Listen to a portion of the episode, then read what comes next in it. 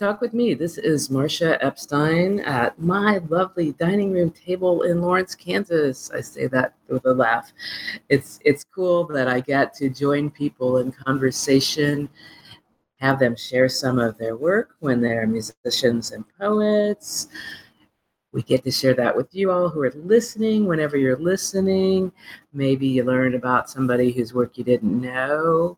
And as you're going to hear again and again, my hope is that you will buy some of that work because that's kind of what makes the world go round is that we put our time and money places that are important to us. And if you love art, then find your ways of supporting it as well as creating it if you're one of those people. Today, my guest, this is a, a special treat that I, and I know I say that a lot, but here's this thing there are some poets who I've gotten to know and become friends with through this podcast. And some of those people are particularly special to me. And sitting here in my dining room with this beautiful little painting of my dog that poet, photographer, and painter Rob Plath in New York um, painted for me. You know, I, I always get to think about Rob when I'm recording. And Rob is really the reason that I'm connecting with my guest today. Rob and I were talking about sort of his history of publication and how, you know, a thing you do, if, if, if you're one of the poets listening, and maybe if you're one of the newer poets, in terms of newer to publication poets, you know, part of how you're going to find where to, you might be published is you're going to read, read, read people, and you're going to follow their trails of, well, where are they published? What journals have their their work? What publishers are publishing their books? You know, and so you get to know sort of who's a good fit for you. And so Rob and I were talking about his early exploration of places to be published and how sometimes the certain journals would would give some examples and say, you know, some of the, the, the work that we're most proud of publishing is blah blah blah, you know, this person's work. And so it gives you a feel for sort of the kind of thing they're looking for. And in case you hadn't guessed, that's a huge thing to know. Send your work where it's most likely to fit, not just because you found that name someplace. But anyway, Rob says, so one day, you know, I'm doing this, I'm, you know, doing my, my research on where to publish and, you know, and I'm, I'm feeling a little, you know, it's like, this is hard and all of that. And so I get to this publication and this time it mentions that Nerve Cowboy is interested in work like, for example, this poem by Rob Plath. And he's like, oh my gosh, these guys are saying, I'm the kind of poet that they want in their journal. And what a thrill that was. And so that got me knowing, man, I need to find out about Nerve Cowboy. I actually hadn't seen the journal. Um, I'm sure on social media I had crossed paths with the journal name and with the founder's name, but I hadn't really explored that yet. So all that that long introduction with that big shout out to Nerve Cowboy and Rob Plath, Joseph Shields to talk with me. Hey. Hi, Marcia. How you doing today? I'm good. How are you? I'm doing great, thanks. Yeah, I'm honored w- that, that I'm honored that Rob that Rob mentioned us. It's um, it's it's a great honor, and he's he's such a good writer. I, am glad to have you say that because then I was thinking, oh man, Joseph's going to go. I don't know who that is. just kidding. Just kidding. no, no, I remember. I believe. I think it was Paul Agostino a long time ago. Um, uh-huh. Referred Rob to the journal, and and then when I got his stuff, it's like almost every time there was something in there that that hit us just right.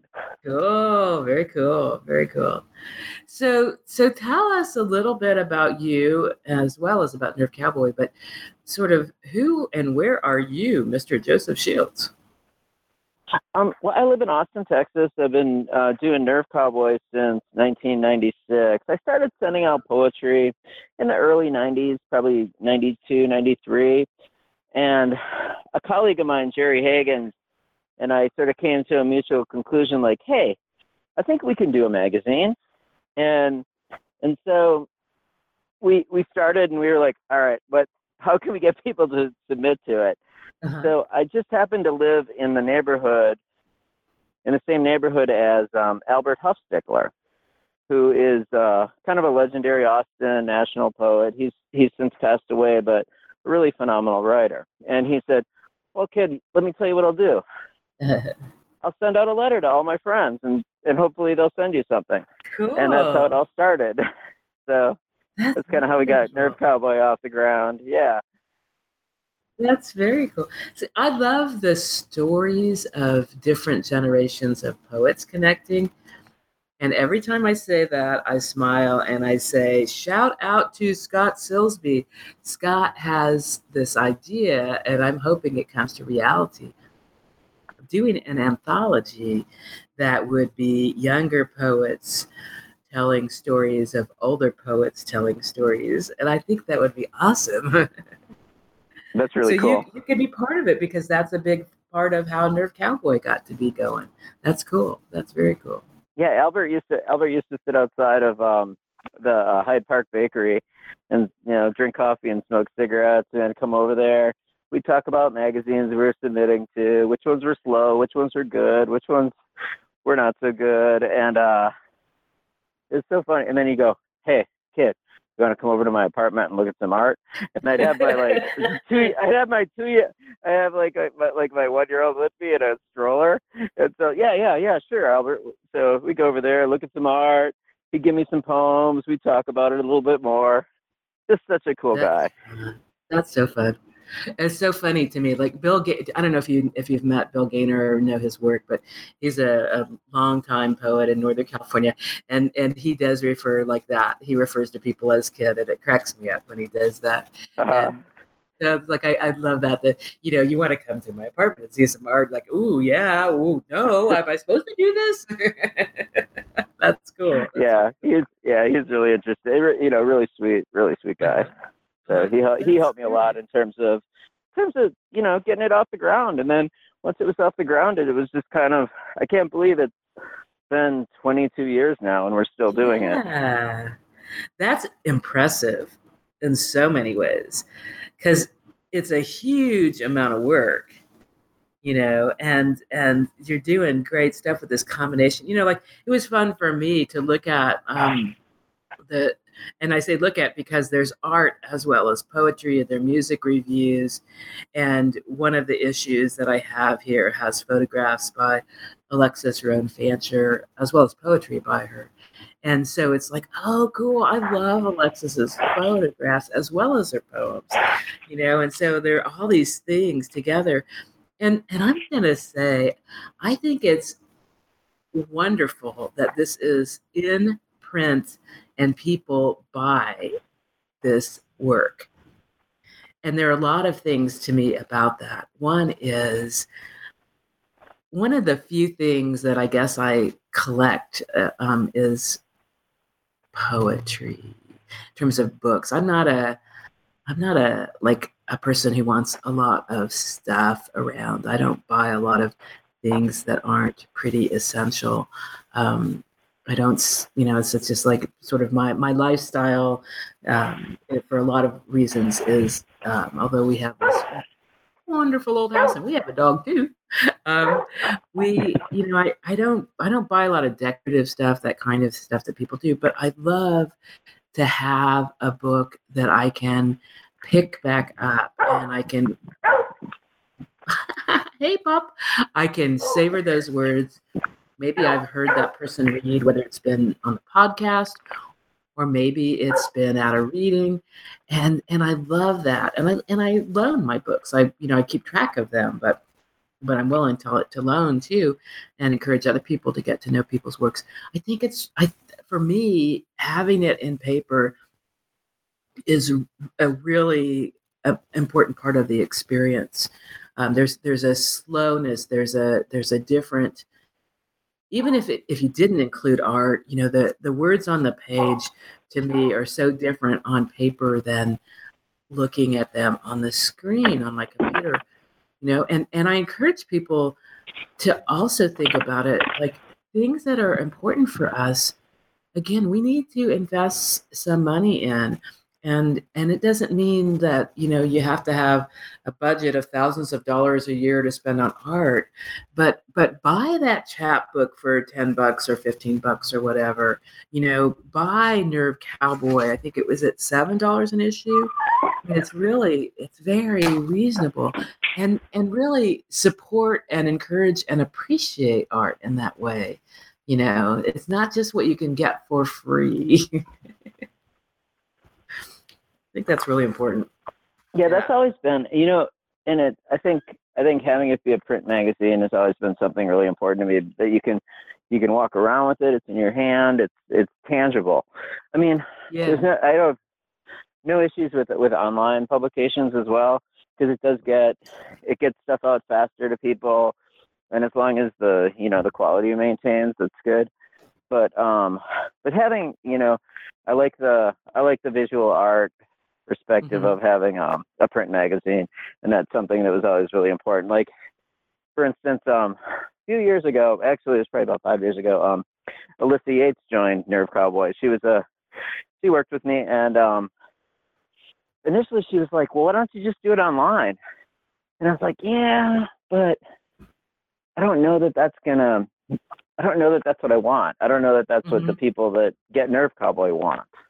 Mm-hmm. And and and so like having the having the color print on the on the cover sometimes and mm-hmm. and just the black and white inside and how everything matches up like we think a lot about what artwork matches up with different poems and how mm-hmm. the just kind of how the whole product comes together as mm-hmm. opposed to kind of an online thing yeah yeah i think it's it's a big thing and tell us about the name. I'm always interested in words, of course. And so tell us how it came to be Nerve Cowboy.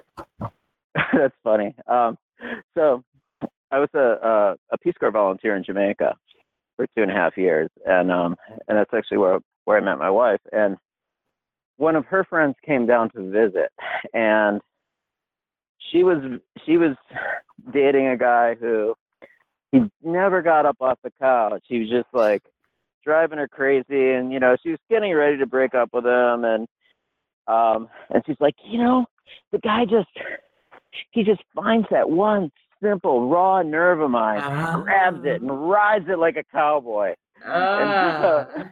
and so that's kind of where the name came from that's cool. And then a few years, and then and then I remember that story like four years later when I started the magazine, I was like, all right, I think it hits, and we're in Texas. it kind of makes sense there. Sometimes we get some sort of hokey cowboy uh, poetry every once in a mm-hmm. while mm-hmm. for people not not knowing exactly what we're about. Uh-huh. But um, but yeah, that's where it came from. That's funny. That, that that I can imagine that story, you know, because I'm I'm looking, you know, it's like nerve cowboy. What what you know, what kind of meaning is that? And then you know, just kind of glancing at it, and I thought, well I just glanced at it. I actually might think it said never cowboy. I don't think that has anything to do with it, but it's just you know, kind of it, it always intrigues me the the you know what what are the different kind of layers of meanings, you know, and God, you know, a cowboy. What's I, a cowboy? Yeah. I recently got a letter from somebody who was upset that he his work wasn't accepted, and he uh-huh. referred to us as numb cowgirls. Ah, that pisses me off. I know. It's like either you know, but that you know, and, and, then he had this letter that kind of went along with it along those uh-huh. lines. And I was like, it's all right.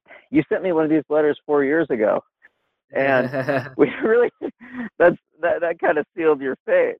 yeah, yeah, yeah. Wow, weird. But yeah. use gender as part of the slam. That's like, come on. But man. it's so, but it's so, but it's so rare to get one of those letters though from somebody. Everyone understands the process, and you know, yeah. and one of the things is, it's not that just because the poem isn't accepted, it's not because the poem isn't good. It's just because it didn't hit us right. Right. Doesn't mean it's not going to hit somebody else right. Right. It also you know, doesn't so mean it is good though. You know what I mean? I mean, sometimes I'm sure mm-hmm. you get stuff like this actually isn't very good probably for anybody at this moment. And I'm not saying you say that to, oh, the, sure. to the writer, but I mean, you know, I, I, you know, I've heard so many stories over I've I've done this show for years now, and and even though it was different at the beginning, I I had some writers that were that I started I pretty early on I started um, including poets as guests and then now that's almost exclusively. But anyway I remember talking to somebody um, her name is Denise Low and she was one of the poets laureate of Kansas which sounds so stuffy to me and then every freaking poet laureate laureate I've met they're these amazing wacky creative you know they're they're not they're not whatever i thought a poet laureate would be. Anyway so denise is talking about how you know part of part of the role of a poet laureate is to go you know and do readings and host readings and you know sometimes do some workshops on poetry. And how, so so this person comes up to her and denise is you know this a wonderful writer, wonderful person, um, and has been writing for years. And this woman comes up is like, and telling her how, you know, well, yeah, you know, I really love your work. And now I started writing poetry and I've been writing about six months and I'm about as good as you are. And I'm like, oh my God, how rude. how stupid. You know, it's like, no, you're not as good as Denise Low because you picked up a pencil six months ago. You know, it's like, wow, that's crazy. That's crazy. Yeah, you know, it's interesting. I've seen, um, you know, writers that maybe the first three or four times through, or two or three times through, they we didn't see anything that that that worked for us. But then, you know, sometimes they, you know, they get an issue and they get a better sense, and they read some of the people that we publish, and and then their their writing kind of morphs a little bit and changes, uh-huh. and and and and then and then now, for some of them, we almost every time they submit something, there's something that works for us. So that's cool. It's uh, it's interesting how our writers develop over time, and just mm-hmm. and also how we how we develop over time as you know as editors and and, and how we think about things. Yeah. Yeah, well, I hope we're all developing because if we're stagnant, that would be terrible. That's kind of dead. I wanna I wanna ask you since I mentioned poets laureate one of the poets laureate that I had the pleasure of doing a show with. Um, and he and I met through a writing contest uh, that we were both judges for. Um, sadly, he died um, almost two years ago. His name was Paul Ruffin. I don't know whether you ever encountered Paul. Um, Paul Ruffin, R U F F I N, and he died in April of 2016. He was the 2009 um, Poet Laureate of Texas, and he had this such a wit about him. It was so much fun. And so I'm just saying, because you're in Austin, if you haven't ever encountered his work, maybe it would be appropriate at some time if you do a little look in to include some something that Paul wrote just as a kind of shout out to one of the wonderful poets who has been part of Texas poetry. So just yeah, I'm, I'm not I'm not familiar with his work, but um, I yeah, I'd, I'd like to read it. I'm always looking to um read authors I'm not familiar with, so that's great. Yeah, yeah, and what I remember, you know, now I'll have to go back and go, like, man, am I making this up? But I, I'm pretty sure it was Paul, who some of his work was also like essays that were based on stories from tabloids like the Enquirer or whatever they're called, you know, those those alien baby born and you know, all those weird stories. So he would write about some of those things too, which is like hysterical to me. But anyway, he's he is a wonderful person. So there you go. All kinds of things going on all over. I'm I'm guessing being in Austin, man, that you're exposed to lots and lots of different kinds of art in terms of poetry, music, all of that. That there must mm-hmm. be a lot of people, you know, there, including people who say, "Hey, I'd like to be in your journal." You know, it's it's interesting. Um, we get a little bit locally from poets, but it's more um, there's there seems to be like there's different it seems like geographically there's different pockets of of areas of the country where where we tend to get okay. more things than others and and not honestly not that much from austin surprisingly okay.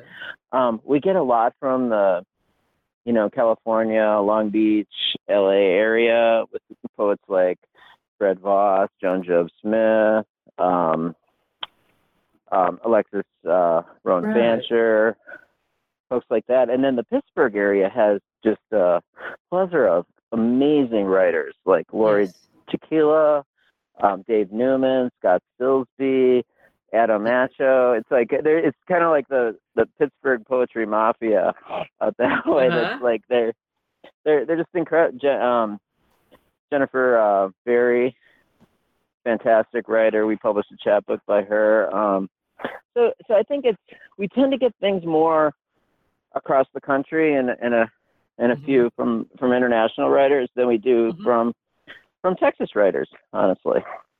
Mhm. Interesting. Yeah, and and I and I imagine some of that is who's connected to who. So somebody says, "Oh man, I just you know found this journal, Nerve Cowboy. It's got this amazing stuff going on, you know," and so they tell their friends, and you know, kind of that thing. Because I I know how that works with me and guests for the podcast. You know, it's like there. I actually don't do many shows with people who are in my close middle of the country area anymore. Not that I wouldn't, but I get so many possibilities of people that are lots of different places. That's cool. So I want to. and you're you're you're in Lawrence, right? I'm in Lawrence, Kansas, in the middle of the country. You know, a, a much Yeah. smaller version in terms of the university influence that happens here compared to the different things going on in Austin, but but some similarities, but but a much smaller community. Um, but lots of cool art stuff going on. Of you know, visual art, performance art, you know, poetry of all those different kinds from the very academic that to me it's like I have no idea what that was about to you know somebody on a street corner who's doing spoken word that's really powerful. Um, kids doing poetry, Yeah. people taking poetry to the jail and and helping people find their words there, all you know all kinds of stuff. Anyway, Because so you have because um oh I'm sorry um I was just going to ask so you've Uh-huh. um so have you seen any like William Burroughs inspired work and you know Oh, being from. Lawrence or yeah, yeah, and of course and of course in Kansas Chiron you know Chiron Review is such a fantastic journal out of Kansas as well from Michael Hathaway. and Burroughs lived in Lawrence for a while. One of my favorite, in terms of that, the comment I made about Scott, and, and I, I keep plugging this, like, Scott, you have to do this anthology. But um, there is an amazing poet in Lawrence named Jim McCrary, who was a young colleague of William S. Burroughs, amongst other things. And Jim writes really powerful poetry and is like a lot of poets um, who I know, he's very much a you know community activist and always has been. You know, really all about social justice you know, amongst other things, you know that you know might be environmental or you know, which to me is also social justice. But anyway, so Jim McCrary is one of those people who's a colleague, uh, who was a young colleague of Burroughs, um, and um, so we were talking we're i don't we're not gonna i don't see it happening this year but two years ago we did this william s. Burroughs night. And jim jim knew uh, burroughs so well so it was a real personal thing to to do this and his idea was i don't want people telling their crappy stories about burroughs it's not i don't want you know it's not like paying homage. It's you know people tell stupid stories and most of them aren't even true. I know because i was there you know kind of thing. But so we did this and i'm saying this because you could do this too. It was a burroughs inspired evening. So it was people whose art was influenced either um, in you know in directions that Burroughs pursued or against Burroughs. You know, there there was a woman who did a reading that was from the perspective of Burroughs' wife, who died. You know, from him shooting her. Whether you want to say it was on purpose or accident, stories vary. But you know, um, so there was that reading. There there were some very feminist readings. There were some. There was a reenactment of this thing called Junkies Christmas, and and it was just this wonderful eclectic set of art and artists doing things that that related in some ways to Burroughs. So long story that yeah, that's that's certainly one of our influences. And then you know we go in a different, very different direction. Langston Hughes spent part of his childhood in Lawrence, so there are lots of different kinds of things. You know wherever we are. I want to back up where, where I was headed before you asked me about Lawrence was so you and poetry. I mean, you said you started you were you were sending poetry off for publication in the '90s before you started um, Nerve Cowboy. What's what's poetry about for you personally? Um, it's you know, it's really about capturing a. for me, it's it's it's the same poetry and song. Is about cap- capturing an image, capturing a, a slice of time in a in a in a short piece. And so so my poetry tends to be a little bit more narrative and you know you know not rhyming at all and and that's sort of what we go for in Nerve Cowboy too. Mm-hmm. But um but yeah, it's if for like for me it's how do you capture like just nail a moment whatever that mm-hmm. moment happens to be and it doesn't matter what that moment happens to be but just being able to nail it with an economy of words and right. and so you know sometimes five five more words you know make the poem clumsy mm-hmm.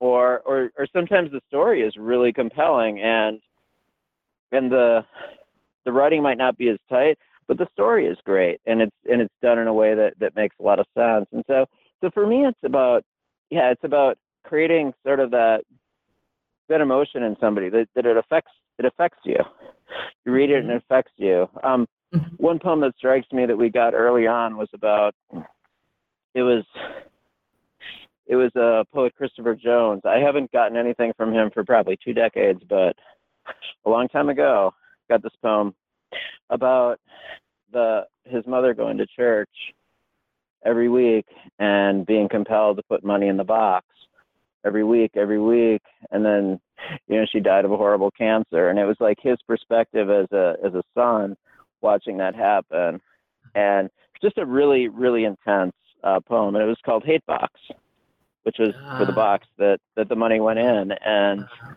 and you know, and that was that was that person's perspective, but it was intense, and they nailed it in a way that that that a story probably couldn't have done, mm-hmm. but a poem, you know, in one page, you walked away and you went, "Wow." Uh huh. Yeah. So, do you have some of your poetry handy right now? Like, can you would you share some of your words? Um, let me see. I have um, it's been a it's been a lot to be honest with you. It's been a long time since I've written. I've been um, now I play in a band called the Counterfactual. So I, I spend more of my time on um, songwriting mm-hmm. and playing than than poet than poetry, other than the editing aspect of it. But let me let me see if I can find one that's that's good. Um, I did a I did a book called W9GRF and the Dance That Never Ends, and it's kind of a tribute to my dad who um, who passed away about you know about 13 years ago. But um, it's it's sort of he was in the Navy, and um, and some of the poems sort of sort of touch on on his life there. Uh-huh. Here's here's one called "The Only Thing." My father's oval silver WW2 dog tag with two holes punched in it and his thumbprint on the back of it and the words Frederick William Shields 4102 157 T941 USNR on the front of it hangs from my neck every day. And sometimes there's nothing in the world that can calm the storm raging inside my beautiful eight month old baby daughter, Emmeline. Nothing except grabbing her papa's papa's dog tag, chewing on it with her two front teeth with all the strength she has. That's beautiful. Um,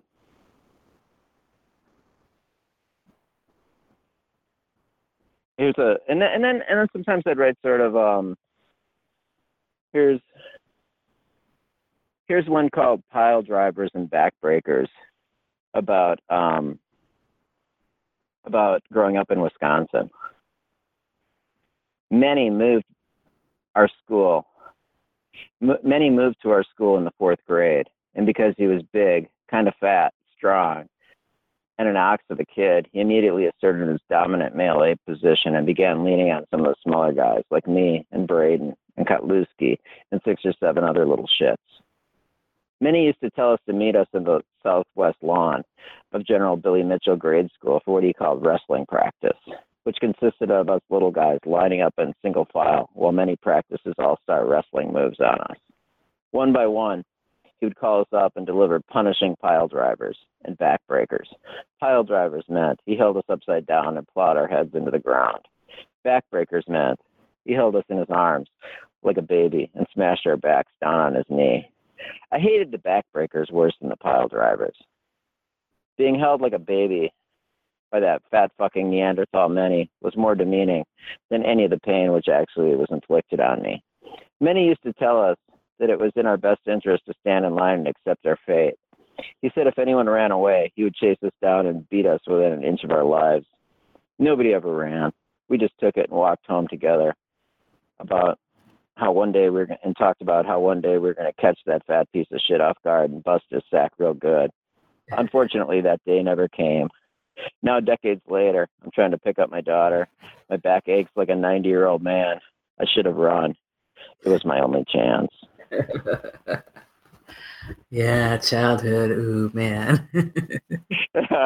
and, and also, being in Wisconsin, it was also like seven degrees outside. oh, man. There's a couple from, uh, and that, those are from, uh, you know, book W9GRF and the dance that never, that never ends. But, um, uh-huh. yeah. And so tell us about your music. I know it's it's hard to talk about music as opposed to play it and and in the info about the show we'll have a link to your music on SoundCloud and Bandcamp. But tell us tell us about your music since that's really the art the personal art that you're doing a lot more of these days than writing poetry. Yeah, absolutely. Um, yeah, so I'm in a band right now called the Counterfactual, and it's it's a it's a whole lot of fun. It's um, I play with two with two social scientists that I that I work for work with or used to work with, and then and then another guitarist. And it's I guess it, I would I would characterize it as sort of like you know maybe um, along the lines of like our influences are Jason Isbell, Drive By Truckers, Ryan Adams. Um, but it's I, I would say it's uh, kind of in the guitar, you know, indie guitar rock realm. And and it's funny you mentioned Scott Silsbe. We we share um, uh, audio back and forth because he's he's got a band called Pond Hockey with another poet, um, Bob Pajich.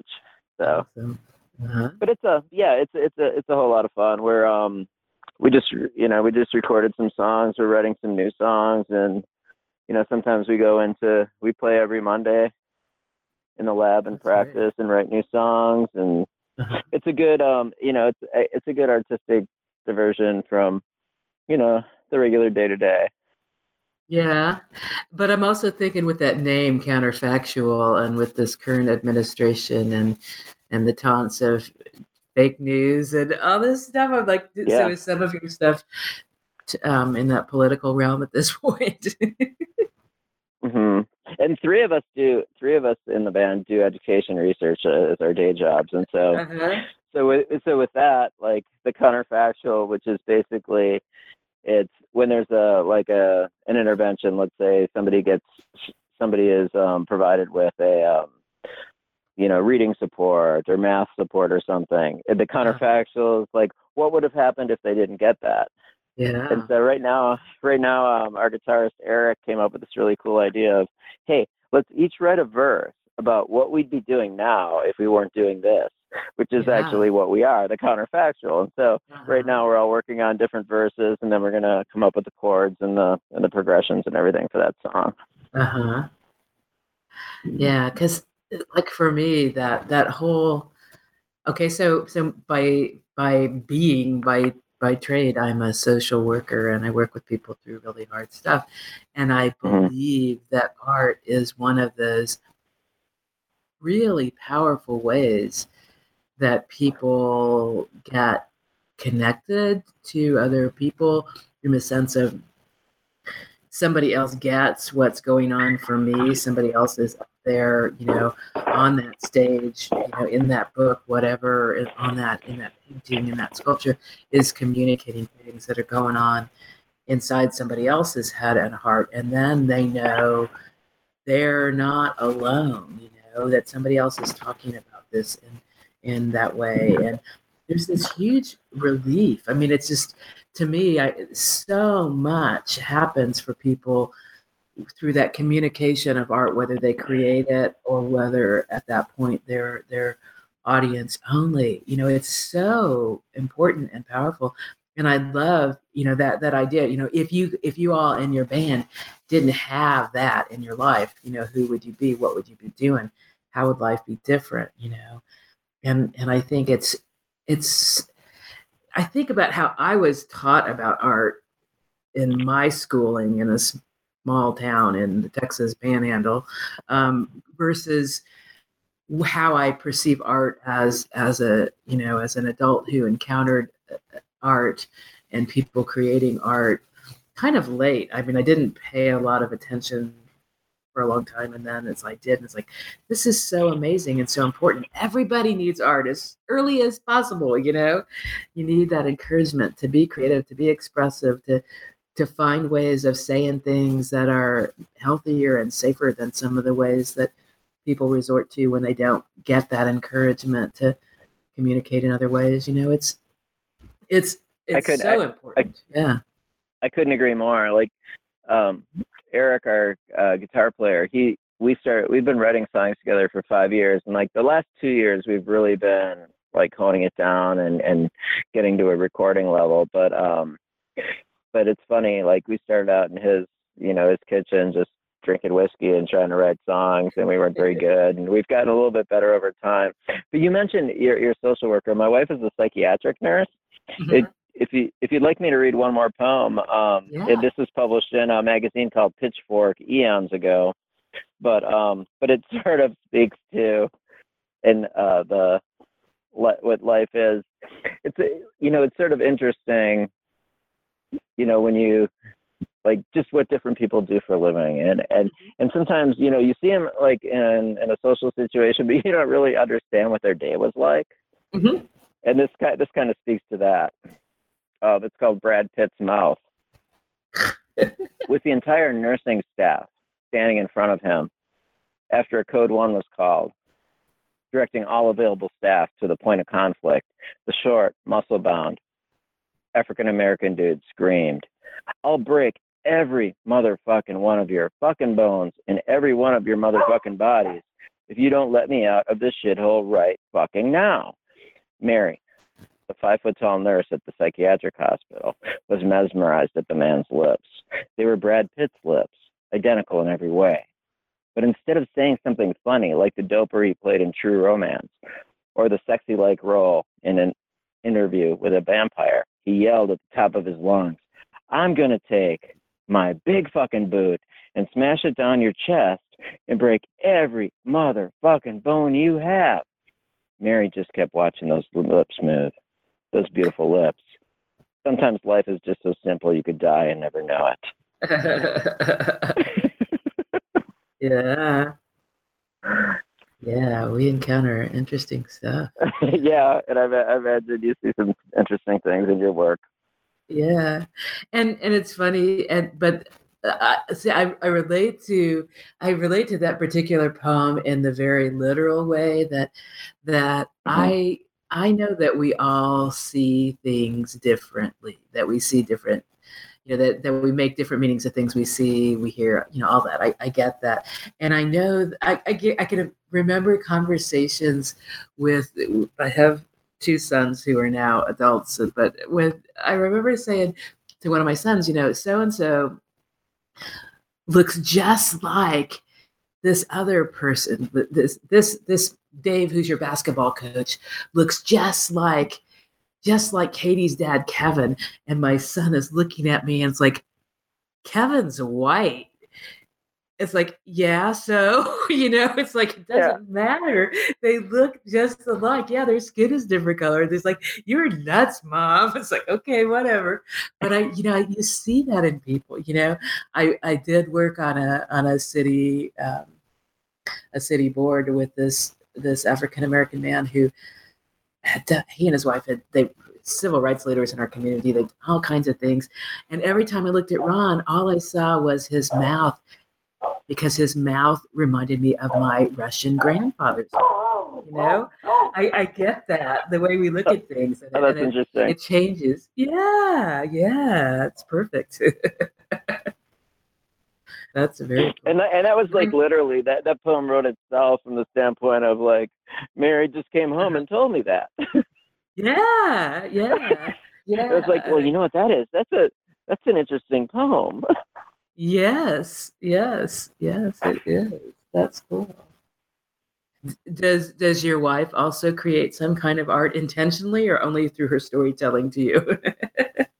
no, just through her storytelling view, and but Uh-huh. she's super supportive of of what I do Uh-huh. because uh-huh. you know with the music and the magazine, it's pretty it it's kind of and also my day job, it's it's it's, it's pretty busy. So yeah, yeah. that's that, that's that's that's one thing I wish um I wish I could if all I could do was the was the band and the um in the magazine that would be great and then like we could get back to people faster and you know Yeah. everything would be but that's and that's like when some people say hey I submitted something to you on March 27th um yeah, we I still haven't heard back from you can you let me know the status yeah, I'm like, I we don't log anything that comes in.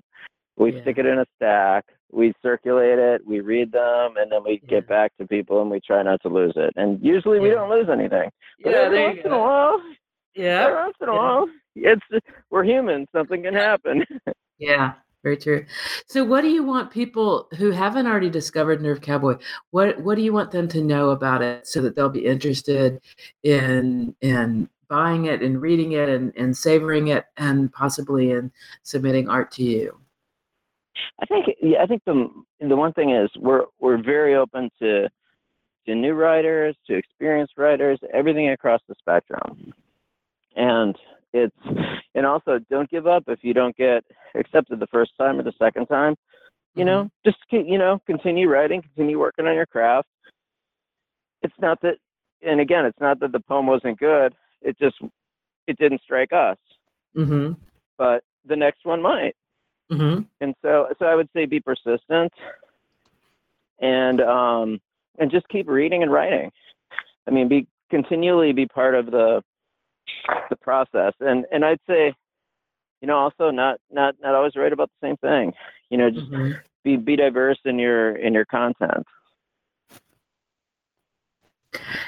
When you guys are putting together the magazine or planning, I, I don't know sort of what the process is, obviously.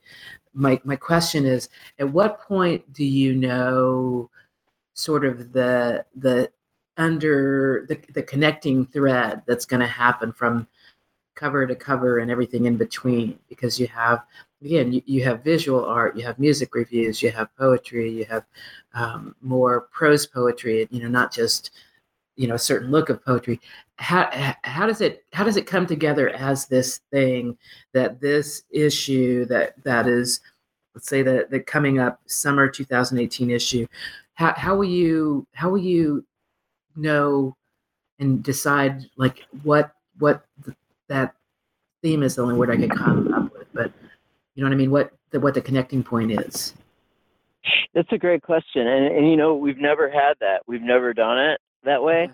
It's just it's just kind of like it sort of cosmically comes together in terms Uh-huh. of um and, and maybe it's the maybe it's the acceptance process is it, it just happens to bring a certain viewpoint together. I mean, if there's anything that we find I mean, there's probably some things we publish that are offensive, but I won't publish some but I won't publish something that that I deem to be racist, homophobic, or or, Uh-huh. or anything that is offensive to me. uh-huh and so so um so in terms of they, they sort of just come together and sometimes sometimes the artwork I, I'll get a piece of artwork from we always get stuff from Wayne Hogan who's been a writer who's been publishing you know with us for since the first issue. Um and he's he's an older gentleman in, in Tennessee. And then we get we get stuff from um Fred Bertoff who's also a really interesting writer and he has he has some different prison themes and, and other and other um, music and art themes in his writing. And then Mhm. Alexis is we connected with her recently, and she she's done these really poignant photographs that I think is in one of the issues you have. yes Um, and then Kat, Catherine Hempel, um, who's the the wife of a friend of mine, she does this thing which is incredible. She's like inspirational, where she for this is the second year she's done it, and she kind of does it.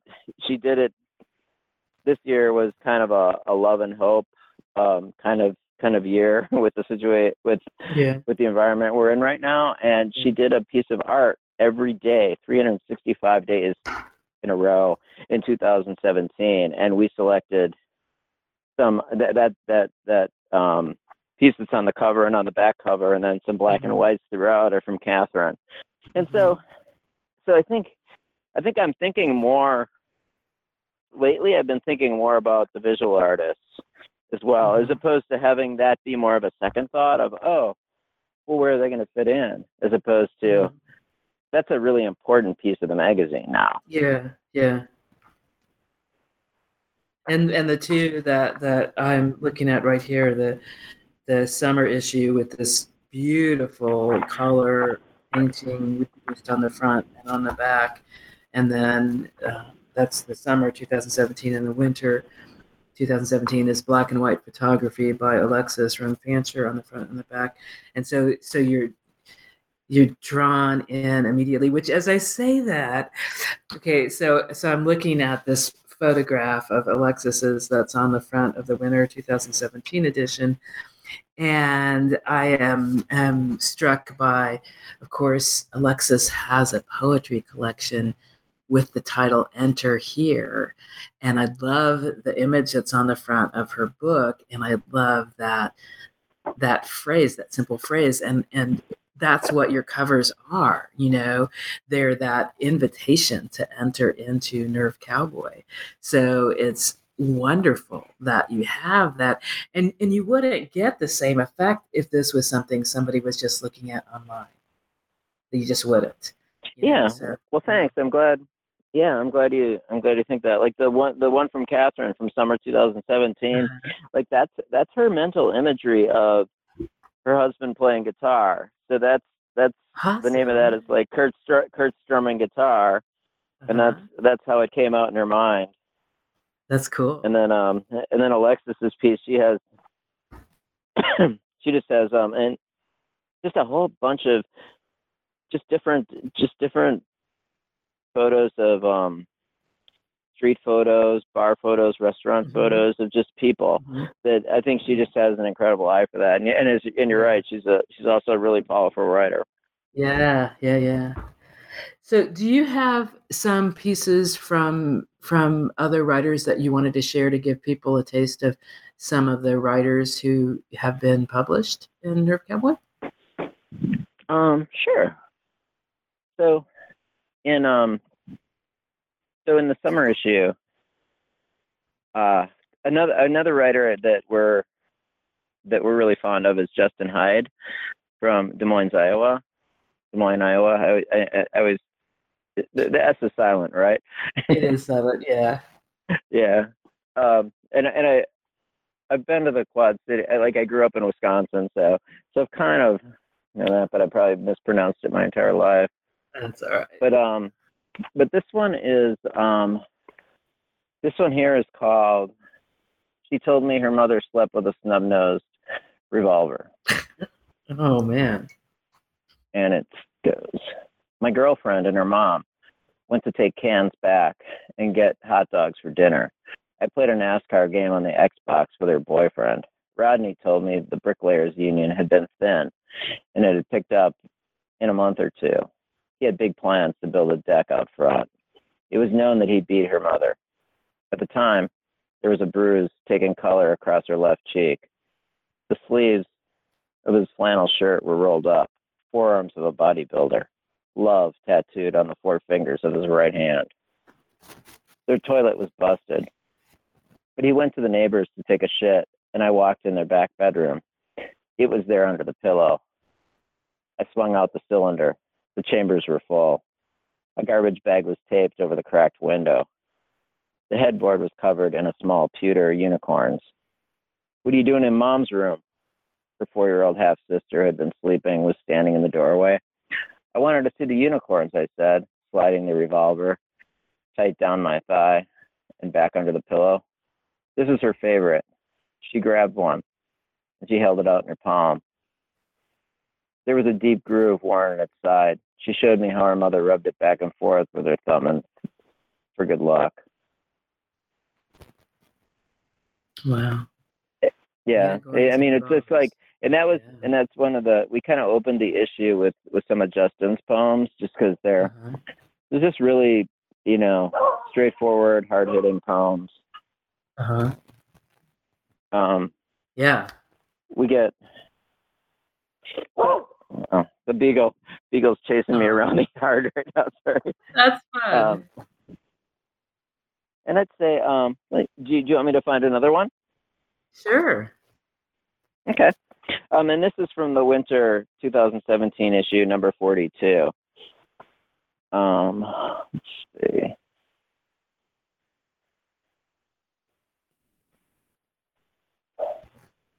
I like this poem. Um, it was uh, it's a bit of a. Do you have time for a longer one, or would you like a shorter Yeah. one? We have time. We're good. Okay. Um, this is from Dave Newman, um, from Pittsburgh, Pennsylvania. You know, it's funny. Dave, Dave was in our second issue, I believe, of Nerve Cowboy, and he's um, published several books since, and and has uh, has been in many issues. But um, so he's he's been kind of with us from the beginning. And this one's called Mr. Wilson Fights Fair. Mr. Wilson had two daughters and one of them took a lot of acid. This was 1979 or so, and lots of people were on acid, but not Mr. William, not Mr. Wilson. He drove a truck and drank canned beer and lived across the street from us. I was eight. My parents weren't on acid.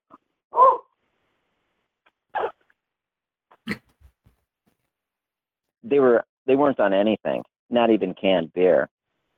I was in the street when the van pulled up. It was close to dinner. Kids threw a tennis ball over the electrical wires and called Pops up. I pushed the new catcher mitt to my nose and smelled the oil. Mr. Wilson stood on the porch with Diane, the daughter who liked to eat acid. The van sported a gray primer paint job, mag wheels, and tinted windows. The guy driving it was Diane's boyfriend. He dressed in jeans and a t-shirt and work boots. Pay attention to the work boots. Pay attention to Mr. Williamson in his socks. His big toe sticking through a hole like a mole coming into light. Diane was 17. Her boyfriend older, already bald on top, red ponytail down his back. By older, I mean 21 or 22 and a mechanic. The engine on the van split terribly black smoke on purpose out of chrome pipes. Mr. Wilson leaned over the railing on his porch and said, She's not leaving with you. The boyfriend leaned against the primer van. He didn't look high. He looked pissed. The opposite of the goofy acid look I saw on teenagers' faces. Nobody threw the tennis ball or even talked. I wished I had my knife. I had a knife. I never used my knife. But I'd been in fights, one for 40 minutes, and come home with more blood on my shirt than shirt. An older teenager, 18 or 19 or even 20, made me hold lit firecrackers until they exploded in my hand and turned into a black, a blue black sky of pain. My dad owned a belt and used it. My mom owned a belt and used it. Certain things I already knew. You want your ass kicked? The boyfriend asked. Mr. Wilson came off the porch. Diane cried and then screamed and then ran inside the house. It was like we were invisible, all of us, and our ball and our cheapo leather mitts. Kick his ass, Mr. Wilson, someone said, an older kid. It was that time in America. People admitted to liking violence, and they rooted for their neighbors to win. Mr. Wilson moved to the lawn and said, She stays. Diane stepped back on the porch, all her clothes stuffed in a black trash bag like her whole life belonged to the curb. The boyfriend said, You get your you then you get your ass kicked. Mr. Wilson put up his dukes. He was probably forty ish, my age now, out of shape from the hours in his truck and all the canned beer and the truck stop hamburgers. Diane said, Daddy, don't. And Daddy, I hate you. I told my parents I hated them yet. I hadn't told my parents I hated them yet because I loved them. They were my parents. and they didn't fight people on the front lawn. My mom had cleaned the blood from my fighting shirt and iced my nose with a bag of frozen vegetables. My dad sometimes put his arm around me and left it there until I felt like it would stay. Diane said, Daddy, it's my fucking life. Her boyfriend said, It's her fucking life. Mr. Wilson said, Let's go. And they went. Mr. Wilson did a dance like an old timey boxer, and then he got kicked square in the nuts. There was a loud thud, and then a gasp for air. People didn't kick each other in the nuts in America in 1979. Diane screamed. Mrs. Wilson came to the front door and tried to pull her daughter back inside. Kick his ass, Mr. Wilson, someone yelled. And then everyone yelled it. And Mr. Wilson pushed himself from the brown grass of his front lawn and did his boxer dance and got kicked square in the nuts again and dropped to the lawn like a man with his testicles up in his stomach. Dan retched her mom into a headlock on the porch. Other parents stepped outside and watched from their own porches now. My mom appeared at our front door, and I pretended not to notice. And Mr. Wilson, on his knees, cupped his balls through his jeans, then stumbled to his feet. The boyfriend said, Haven't you had enough?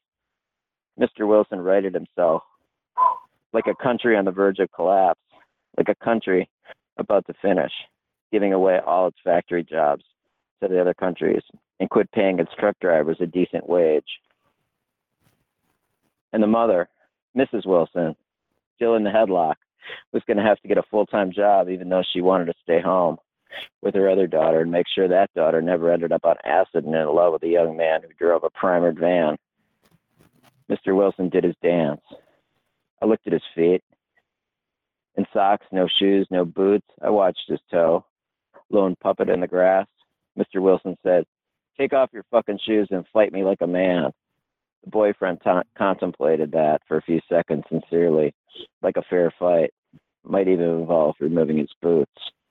Then he kicked Mr. Wilson in the nuts for the third and final time. So Mr. Wilson gasped and bent at the waist, finally falling to his knees, then leaning back, his face to heaven, like people did in church, when the answers could not be found in this world.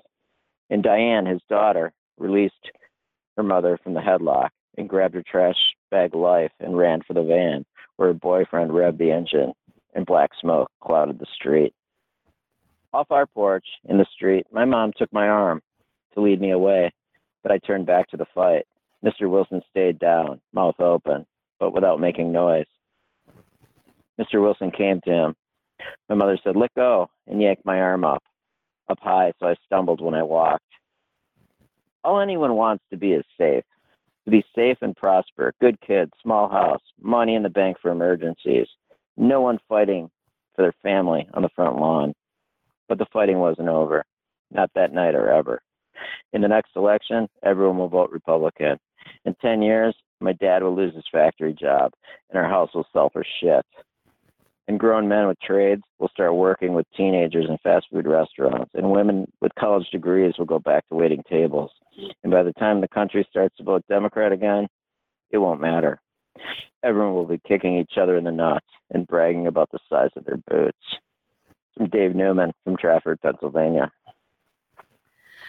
That's so powerful in this time in particular. And I don't know when that poem was Mhm. written, but it's like, oh my God, this is that that is how the world in the United States is how the administration in the United States is is treating this set of people Yeah. following, going, Yeah, this president, oh my God. Everybody had, should like, have that's to the- read this poem and think.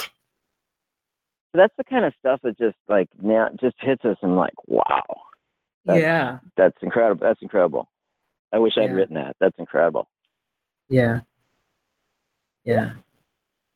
I mean, it's a story in a certain time, but it's also a timeless story that tells us we have to pay attention. We have to all do what we can to make this a better world. You know, person to person, we've we've got to do things. We can't just be complacent. And Yeah, because that story was probably like uh, a Reagan era, like a, Uh-huh. a Reagan era story. uh huh. So, people, listeners, that is one piece of art, one poem from one issue of Nerve Cowboy.